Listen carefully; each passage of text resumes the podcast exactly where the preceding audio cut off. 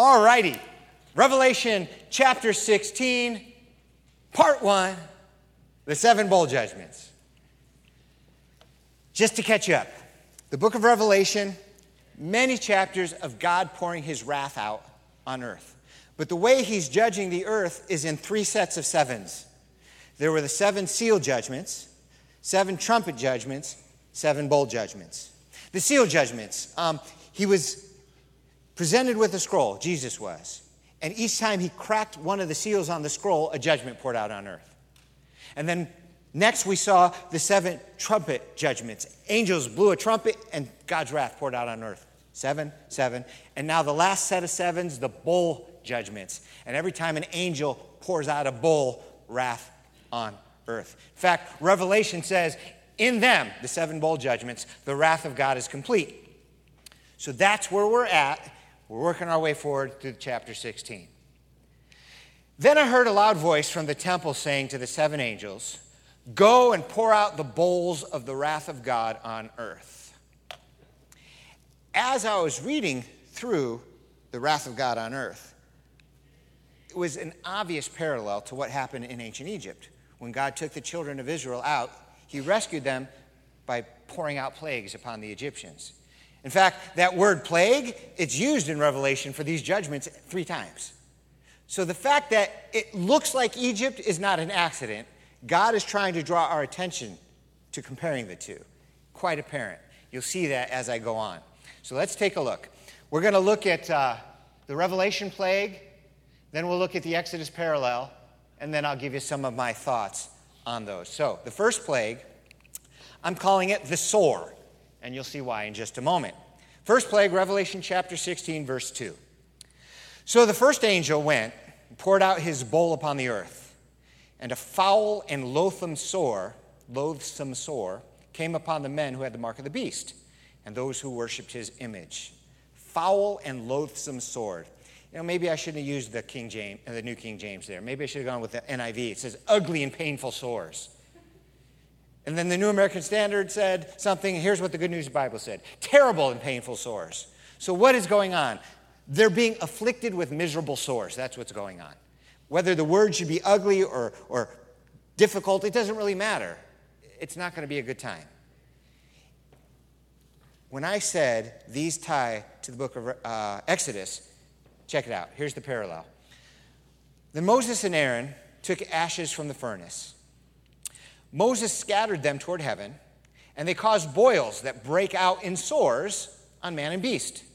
And the magicians could not stand before Moses because of the boils, for the boils were on the magicians and on the Egyptians. They weren't on the worshippers of God, they were on the followers of Pharaoh. The fans of Pharaoh got the boils.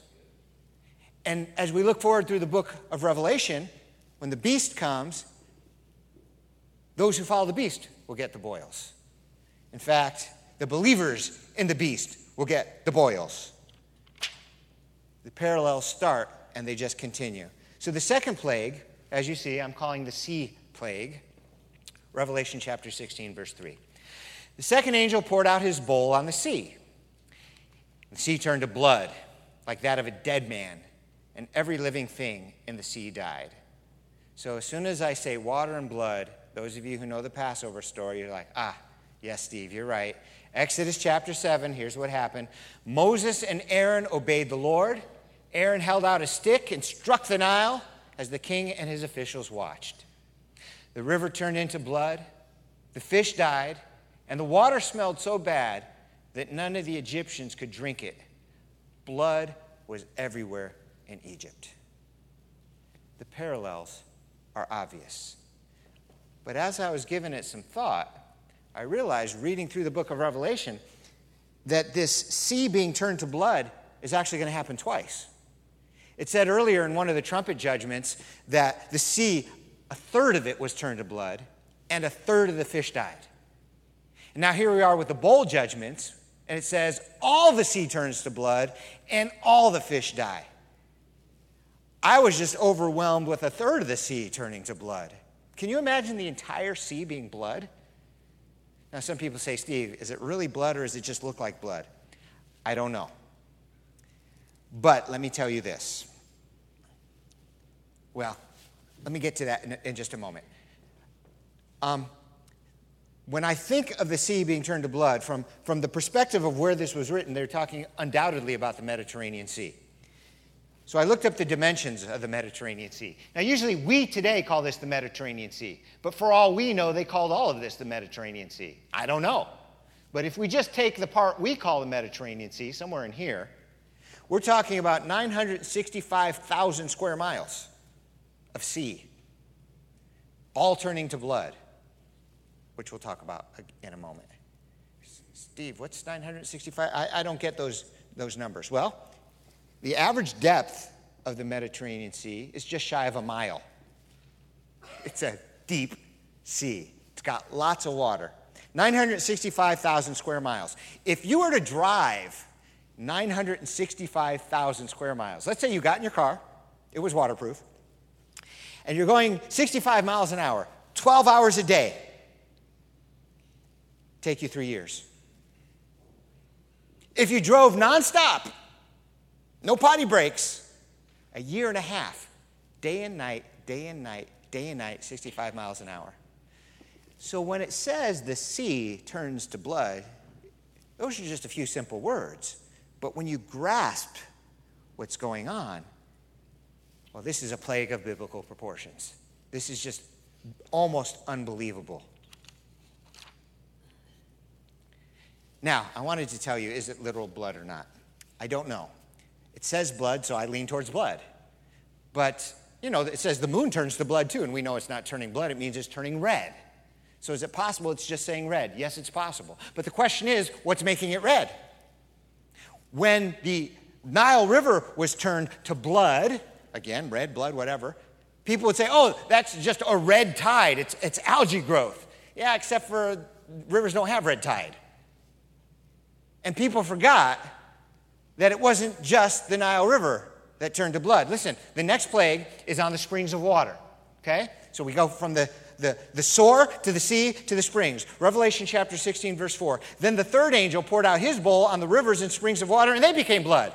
So you might say there's a sea wide red algae tide, but what do you do about the springs of water? The water bubbling up out of the ground is going to be red too. I can imagine the non believers trying to figure this one out. Well, you know, the iron content is mixing with the ore as it oxidizes and it comes to the surface. It comes with a blood color. Never happened in human history. But okay. So I'm going to stick with blood for now, and when it happens, we'll see. From heaven. Egyptian parallel pointed out to you again. The Lord said to Moses, Tell Aaron, take your staff Stretch out your hand over the waters of Egypt, over the streams, the canals, over the ponds, over the reservoirs, and they will turn to blood. Blood will be everywhere in Egypt, even in the wooden buckets and stone jars. Red tide? I don't think so. So you're hanging out at the Nile River, and Moses whacks it, or Aaron whacks it with the stick, and it turns to blood. And you're like, whoa. And then you go home, and your swimming pool's full of blood. And you go to your cistern to get some water, and it's all turned to blood. You had a bucket standing outside just to catch the rain, it turned to blood. This is the idea. There is no naturalistic explanation for this. This is a divine plague. Why blood? Why didn't he turn it black? Black is ugly. Why didn't he turn it into coffee? I mean, really, why blood of all things? Is it just coincidental? I don't think so. Revelation chapter 16, verse 6 says, For they have shed the blood of the saints and the prophets, and you have given them blood to drink, for it is their just due. These people who are being judged have been murdering God's people, spilling their blood left and right. I think I've mentioned more than once the 20th century alone has seen more Christian martyrs than the previous 19 centuries before that. And I'm sorry to say it's going to get worse. So these people love blood. It's hard to imagine, but we're seeing that right now in the Middle East. People who just glory in whacking off people's heads, and they're gross. They're disgusting people. They like killing. So God's going to say, You want blood? I'll give you blood. I'm going to turn your entire ocean into blood and every fresh spring into blood. You want blood? Have some blood. And it's just and true, for they have shed the blood of the saints and the prophets. A saint, by the way, is simply a believer in Jesus. The sore, the sea, the springs, and now the sun. Revelation 16, 8 through 9. Then the fourth angel poured out his bowl on the sun, and power was given to him to scorch men with fire. And men were scorched with great heat, and they blasphemed the name of God, who has power over these plagues, and they did not repent and give him glory. All right, scorched men with fire because of the sun. Steve, is there a parallel in Egypt with this? Yes, there is. You're trying to think, no, there's not. Yes, there is. Exodus 9, check it out.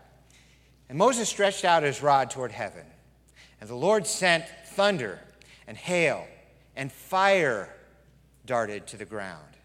And the Lord rained hail on the land of Egypt. So there was hail and fire mingled with the hail. And the hail struck throughout the whole land of Egypt all that was in the field, both man and beast. The hail mixed with fire struck man and beast. They're scorched from the heat of the sun in Revelation, uh, in, in Exodus, and Revelation, and in Exodus, they're scorched with the fire from the hail. Now, a lot of people don't know this because some Bible translations don't translate the word fire, they translate it as lightning, which we all get because we live in Tucson and we get hailstorms every year thunder and lightning and hail. But I checked it out, and the Hebrew word there isn't lightning. There actually is a Hebrew word for lightning in Exodus, and it's not used there. The word that's used there is fire, the Hebrew word for fire. So I don't see any reason to translate it as lightning when the word fire will do nicely. Men were scorched by it. Fire and ice gives it its divine flair. Can't answer that one away. And here we've got people being scorched from fire again. Now, how is the sun going to scorch people with fire? I mean, we live in Tucson. We think we experience that all the time. You take somebody from Michigan, put them out in our sun, 15 minutes, they're done. Flip them over, get the other side. But this is not that. How is the sun going to scorch people? I don't know. Maybe there's going to be a massive solar flare. Do you know why it's hot in the summer and cold in the winter? The earth spins, but it also wobbles. And when it tips towards the sun, it's summer. And when it tips away from the sun, it's winter. Just that little wobble. Well, maybe the earth's going to wobble a little more. I don't know how it's going to happen. I just know it's going to happen. Now, we've got the plague, the parallel, and my thoughts. I gave you some of my thoughts. But I've got more thoughts. But I want to push those off until a little later. I put a little smiley face in my notes for later. Michael liked it. so he put it in my slides. Thanks, Michael. so, you never know what I'm going to put in my notes. All right, Revelation, plague number five. This one I'm calling the seat. Sore, sea, spring, sun, seat. I'm running out of S words. This will probably be my last one. Revelation chapter 16, verses 10 through 11. Then the fifth angel poured out his bowl on the throne of the beast, the seat of the beast, and his kingdom became full of darkness.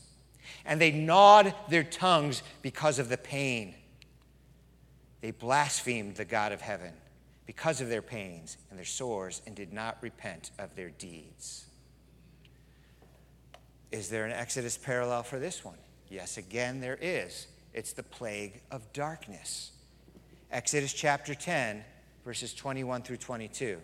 Now, for those of you who don't know, in the book of Exodus, there are actually 10 plagues. Here we have seven bowls. So we're not going to get everything to line up just right, and that's okay. God's making a point. He's telling you, I'm basically doing again for the entire planet what I did to Egypt.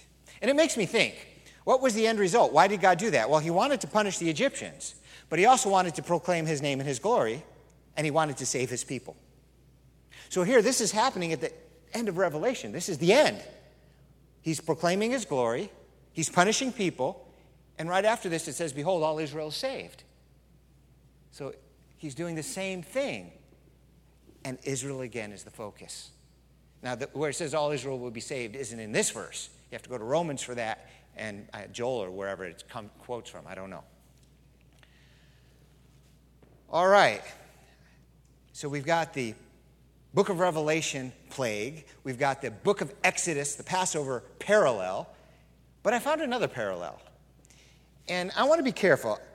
It entered my mind. Is it a legitimate parallel? I don't know. You have to decide. Just because it enters my mind and looks like it goes together doesn't mean it should go together. There's a lot of Bible pe- teachers that do that, and they shouldn't do that. There's books written on that. Shouldn't do that. You don't teach the Bible and make it, it looks cool, so you teach it as that's God's point. You can't do that. That's called eisegesis, putting into the text. Our way is exegesis, taking out of the text, letting the text speak for itself.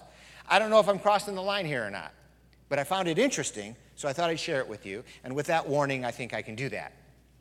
Exodus chapter 10, verse 23. Oh, I'm uh, behind, aren't I? I have no idea where I am. Yep, there we go. They did not see one another nor did anyone arise from his place for three days. But all the children of Israel had light in their dwellings. That's from Exodus chapter 10.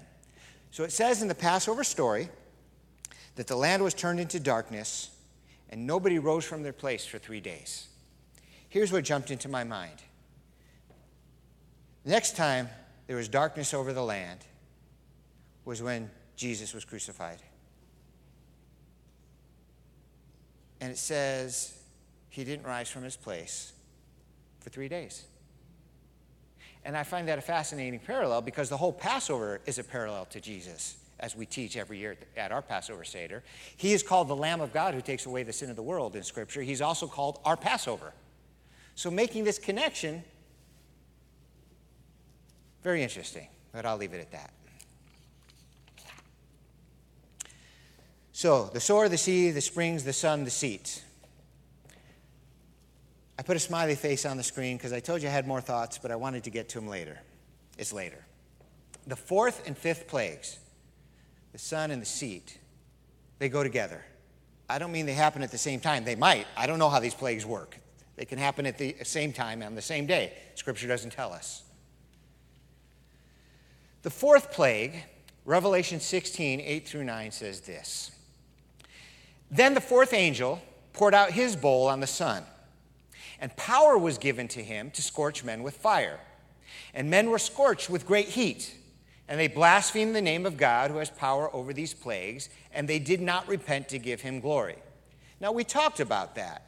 But in the fifth plague, it says, Then the fifth angel poured out his bowl on the throne of the beast, and the kingdom was full of darkness. I mentioned darkness to you, and it also talks about pain. But how, the, how does the darkness come? You can't have darkness without messing with the sun. So somehow God's going to do something with the sun. Well, the fourth plague was the sun, and men were scorched with fire. And in the fifth plague, everything goes dark, and they're gnawing their tongues from pain. Is it the same pain that the sun gave them? I don't know. Is it possible that the sun's going to go, boom, and so we're going to have some misery from pain because it's going to swell, and then, like a light bulb, it's going to burn out for a few days? Sure, it's possible. I have no idea. But can you imagine how freaked out people are going to be? You just don't turn off the sun for three days. It happened in Passover for one little area, Egypt, not the whole world. And it didn't even happen to all of Egypt because the Jewish community had light. When Jesus died, the sun went dark. And it's going to happen one more time momentous occasions, to say the least. Now, we've been talking about darkness. I'm talking about literal darkness.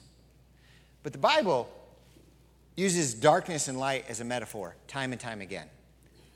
from almost the very beginning to the very end of the Bible, light and darkness are used in Scripture as a metaphor. In fact, it says there's two kingdoms there's the kingdom of darkness, and there's the kingdom of light. Colossians chapter 1 is an example. It says, Giving thanks to the Father who has qualified you to share in the inheritance of the saints in the kingdom of light. For he has rescued us from the dominion of darkness and has brought us into the kingdom of the Son he loves. So, the rescue that Jesus does for us, he's bringing us from the kingdom of darkness to the kingdom of light. I want to tell, tell you a little parable. Let me just read it for you. Parable of the blind man. There once was a man born blind. As a child, he asked about the heat he felt when he stepped outside. And his mother told him it was the sun. Once he stayed in the sun too long and he got a burn. As he grew day after day, like everyone else, he stepped outside into the light of the sun.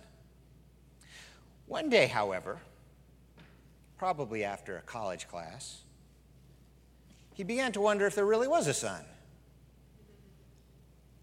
I mean, people told him it was there, but from his experience, the sun felt just like a radiator or a fireplace. Maybe his mom was mistaken. Maybe there is no sun. Maybe there's a giant radiator in the sky. That makes just as much sense as a giant fireball in the sky. I'm going to ask you a question, and I'm actually going to pause because I want you to answer it in your own mind. How can the blind guy know which is true? Think about that for a moment.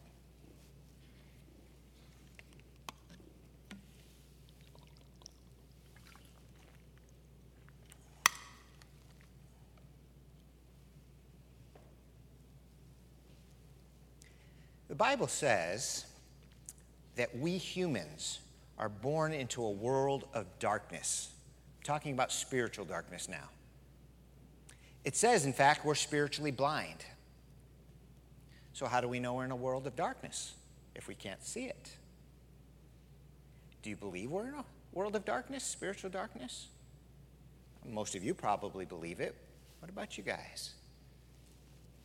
And how do you know? If you have no spiritual sight and you can't see it for yourself,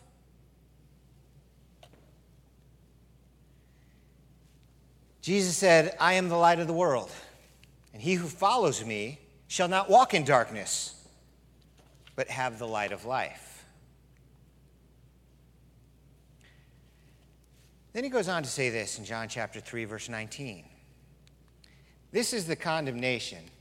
I don't have it there. This is the condemnation that the light has come into the world, and men love darkness rather than light because their deeds were evil. The Bible says men love darkness rather than light. Darkness stands for evil, light stands for goodness. Darkness stands for lie, light, light stands for truth. The Bible says men love darkness rather than light. Do you believe it? How do you know? God says our deeds are evil. We love darkness as human beings rather than light. And yet I hear all the time, oh, man is essentially good. We do bad things, but we're essentially good. A couple years back, I did some research, and in all of human history, I think there's 100 years total that there hasn't been war. But at least we're essentially good. Look at the news reports today. Talk to me about the goodness of man. Do you know one out of every three women will be sexually assaulted? One out of three. But humans are essentially good. It's legal in most of the free world to kill unborn babies. But man is essentially good. Now, here's where some people are going to get really upset. God says homosexuality is a sin and gay marriage is wrong. And yet, our society just passed a major law saying, let's have gay marriage.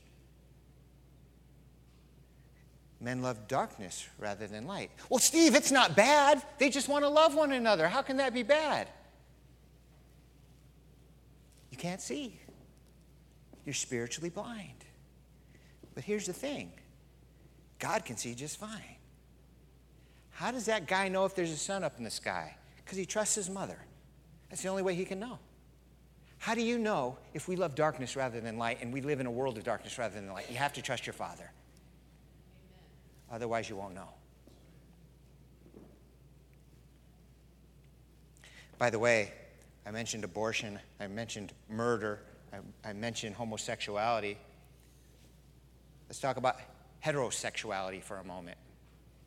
I wonder if this whole gay marriage thing would have passed if we made a big uproar 20, 30, 40 years ago, whatever it was, when divorce started becoming an easy thing. When we should have said, no, don't make it easy. It's the foundation of society. You realize the Bible says God hates divorce? In all instances, no. But in most instances, instances, yes. And almost every statistic I've seen, the church divorce rate parallels the non church divorce rate. Obviously, we don't have a problem with divorce. And yet, God says it's evil. He hates it. Men love darkness rather than light. That's why we need a Savior. We are so messed up. We don't even know we're messed up. If you believe Jesus, you just have to take His word for it. And then He begins to work on your heart. And you study the Bible, and the Bible teaches you right from wrong. And as you learn it, you go, oh man, oh God, I've been so bent. And then you start striving for goodness and stepping out of the kingdom of darkness. Oh, but the lure is there, stronger than a heroin addict's lure. It's there. Sin is fun. If it wasn't, nobody'd do it. But God says it's bad. So we tell our kids, don't do drugs. Not only is it bad, but they'll sink their claws into you You'll end up living on the streets for 30 years trying to kick a habit you wish you never started. That's like sin, it's got its claws into us. That's why Jesus is the Savior. We need Him. It's not all doom and gloom. There is a light at the end of the tunnel. Pun intended, Ted. There's a light at the end of the tunnel, yeah. The Bible says this, John 3:16. For God so loved the world that he gave his only begotten Son, that whoever believes in him should not perish but have everlasting life. I don't have the time to go into it right now. You can do it at home, but you read the, the first chapter or so of this book of John. We're only in the third, this quote. Um, Jesus is the light of the world. Men love darkness rather than light. It's a whole metaphor on light in the first chapter. It's pretty cool. For those who choose to follow Jesus, who is the light of the world, he makes us a glorious promise. There's many of them in Scripture. I'm just going to read one. You are a chosen generation, a royal priesthood, a holy nation, his own special people, that you may proclaim the praises of him who called you out of darkness into his marvelous light. Listen, when I talk to you about all the sin, I wasn't trying to send you home feeling bad. Unless you didn't know what I said was true, then you need to feel bad so you can turn away from it. That's okay you got to know the bad news before you know the good news. If you have terminal cancer and the d- doctor doesn't tell you, you're going to die. If you have terminal cancer and the doctor tells you and they have a cure for that kind of cancer, you're good to go. So even though the doctor's got to give you some bad news, he can follow it up with good news for some of the cancer. Well, sin is a spiritual cancer, definitely terminal for everybody, but there's a cure 100% cure. So I just told you you've got the cancer. The cure is Jesus. He's even called the great physician in Scripture. He can save you from all of this. What do we need to do? We need to recognize that sin is sin and tell God we don't want to follow sin, darkness anymore. We want to follow the light. That you will do the best to follow Jesus you can, knowing that you will stumble and that Jesus forgives you. Tell God you believe in Jesus and you want to follow him, that you believe he died for your sins and rose again on the third day. He was in his place for three days and then he got up. Please join me in prayer. Lord, I don't know, maybe I'm just preaching to the choir, but maybe these words can get through some dull ears. Maybe these are the words to help people see the light before it's too late for them. Lord, I pray for my family, my friends that don't know you. I pray for my neighbors here in Tucson that don't know you. I pray for my fellow human beings who live throughout this world that do not know you. They who love darkness rather than light and don't even know that they're loving darkness.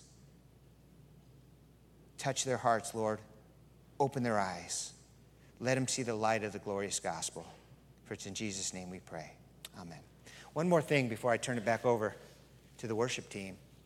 Um, I don't know who this applies to, but if you've not yet given your life to Jesus and you want to, let me know. I'll help. And if you've just given your life to Jesus, let me know. I'll rejoice with you. Pastor Jose will get you on a discipleship program. God bless you hard.